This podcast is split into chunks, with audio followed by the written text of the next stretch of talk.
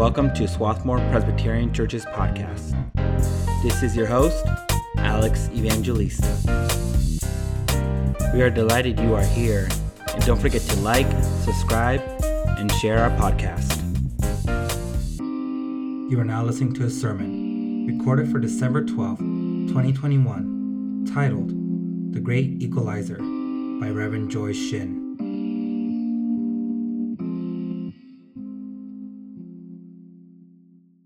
Would you please pray with me? Almighty God, your word comforts and challenges us. It inspires and disciplines us. Help us now to put aside all that prevents us from being readied for your great and liberating works. Amen. In 2020, our nation underwent mass death, mass protests, hurricanes, wildfires, a heart stopping election. In the weeks leading up to the November presidential election, predictions were made that no matter how the vote went, violence was going to break out. In fact, predictions about a civil war were made. In the days before the election, store windows were boarded up, millions of people were arming up. This is why, in his book, Last Best Hope, author George Packer characterizes the year 2020 as a near death experience in our nation's history. When in 2020 the virus came to America, it found a country, he writes, with serious underlying chronic conditions such as a corrupt political class, a sclerotic bureaucracy, a heartless economy, and a divided and distracted public. The crisis of the pandemic, however, had the potential to pull people together. After all, the biology of a pandemic is designed to show the limits of individualism and affirm a truth, our common humanity, Everyone is vulnerable. Everyone's health depends on the health and behavior of others. No one is safe unless everyone takes responsibility for everyone else. No community or region can withstand the plague without an active national government. No country can end it alone. For the sake of our common humanity, people did step up, sometimes heroically. You may remember seeing the ICUs overflowing, the nurses and doctors suited up in protective gear, completely exhausted, their dedication so inspiring that in New York City, residents in high rise buildings banged pots and pans, cheered, and sang out their windows when shifts changed and hospital workers left. Americans became more aware and appreciative of frontline and then essential workers. For the rest of us, just staying home became a heroic act, hard as it was. When news got out that hospitals needed ventilators, General Electric aerospace workers in Massachusetts demanded that their factory be converted to produce them. When the public discovered that in person and online stores had run out of masks, the people got busy stitching them and distributing them to everyone they could think might need them. Despite the attempts to save our common humanity, the virus nevertheless exploited every fault line, every division of class, race, geography, and politics, every declining social and economic factor, every institutional weakness every blind spot and bias. Reminding us of all this, George Packer paints 2020 as downright apocalyptic, a massive shock to our nation, calling into question our nation's survival. And yet, here we are in 2021, still carrying on, but not recovered Still, we are talking about the end of America, just as there was in 1861, in 1893, in 1933, and in 1968. There is today a feeling that America is on the brink, at the beginning of the end. At such times of crisis, it's not uncommon for people to ask, Who are we? What has happened to us? What do we do now? These are questions that the people in the crowd to whom John the Baptist was preaching all those many years ago were asking. They too were a people on the brink, wondering if this was the beginning of the end. They too wanted to wake up from what they wished were just a terrible dream the rule of King Herod, who had ordered the massacre of all male children in Bethlehem, levied heavy taxes on peasants, the people who could afford them the least, replaced the high priest in the temple with a puppet priest, sponsored pagan cities, and whose son eventually ordered John the Baptist to be killed. John the Baptist was preaching to a people who thought that the world might be coming to an end, and in their vulnerability held onto any messianic hope that gave them a sense of comfort and assurance. To them, John the Baptist preached Wake up! This isn't a dream. The world as we know it is coming to an end.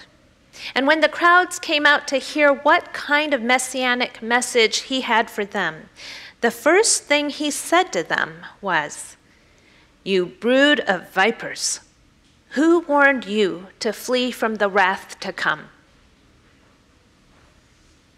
John the Baptist suspected that the people who had come to him, who, who had come to be baptized by him, while they all wanted to be saved from their national crisis, brought with them different narratives.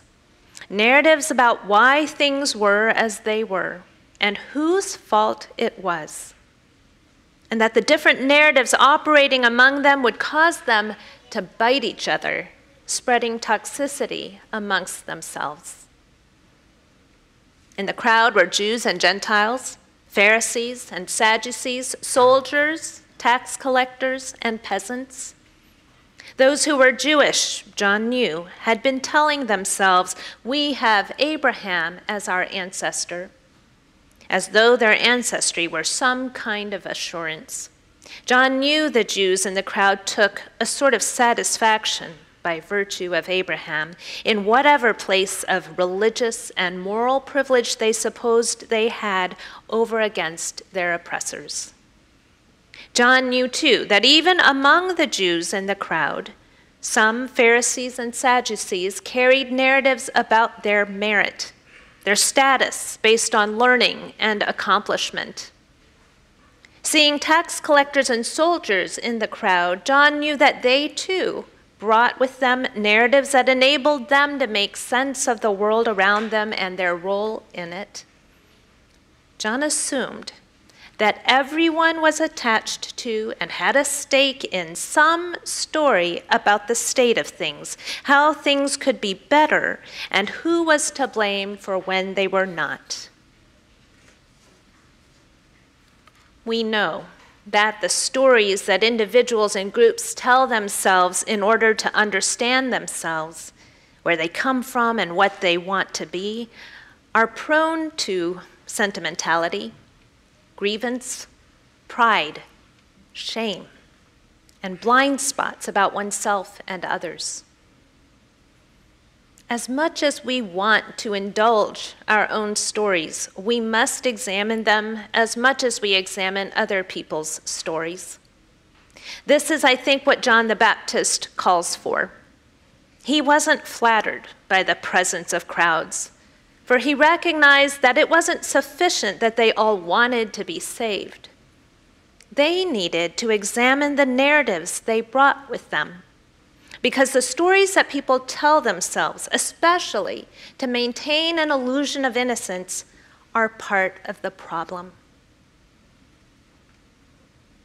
In his book, Last Best Hope, George Packer explores four narratives that he identifies as now dominating American life. I think they will all sound familiar to you. Let me briefly summarize them. First is the narrative that he calls Free America. Free America imagines a nation of separate individuals and serves the interests of corporations and the wealthy. Second is Smart America, which views the world in terms of meritocracy. It is the worldview of the professional elite. Third is Real America, which he describes as the white Christian nationalism of the heartland. Fourth is Just America, which sees citizens as members of identity groups that inflict or suffer oppression. These are all narratives that, to greater or lesser degree, have brought us to the current crisis America is experiencing.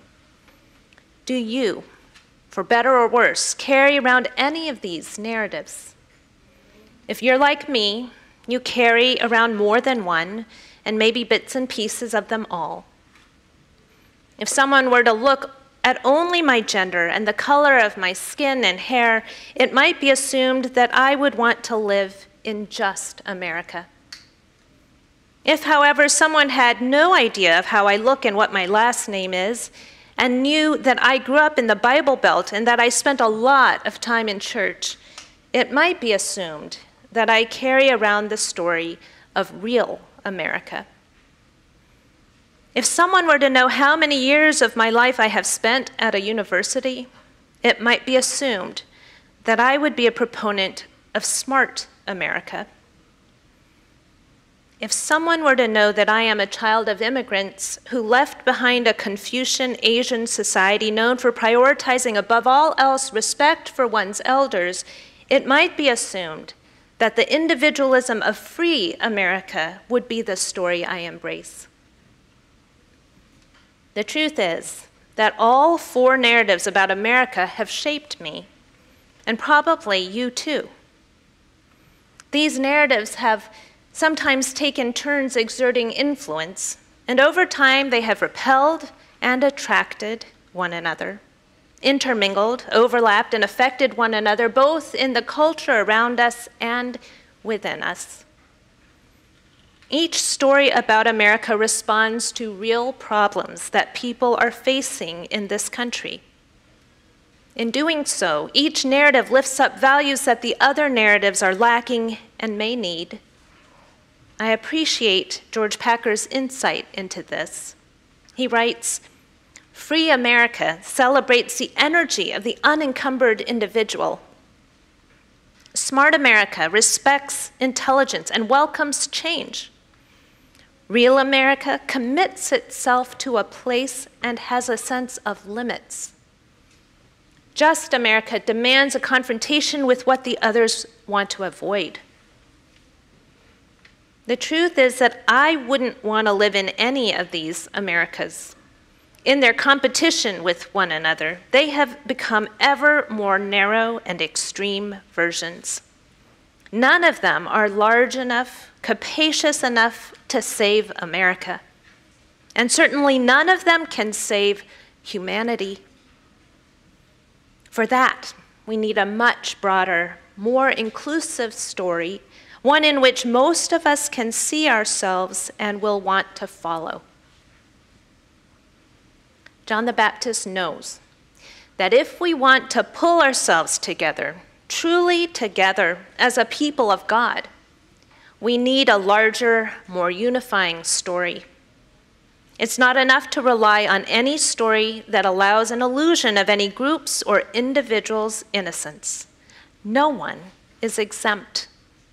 None of us can rely on any narrative other than our common, universally human narrative that of being a sinner and that of receiving God's grace. Whether we are children of Abraham, or a member of the Roman army, or a child of the church, or a citizen of this country, or an heir to vast wealth, or legacy to an Ivy League school, we are not exempt from God's judgment. So John calls us to make a personal decision, to repent and change our ways. Each person has to repent and ask, What should I do? Sin and the need to repent is our common humanity. It is the great equalizer. But so is the opportunity to ask, What should I do? and the opportunity to do it. When different people asked him, What then should I do? John the Baptist gave them practical answers according to their situations and stories. He admonished tax collectors to be fair and honest in their work, which was known for corruption and greed. He exhorted soldiers not to use might and the state's power to terrorize the people for their own gain. He told the average person in the crowd to share food and clothing with people who don't have enough. The truth is that none of the stories we tell to maintain our innocence will save us and restore our common humanity. Only God's grace can do this. Thank God for this. And thank God that here in this season, at the beginning of the end, we can still repent and change our ways. Amen.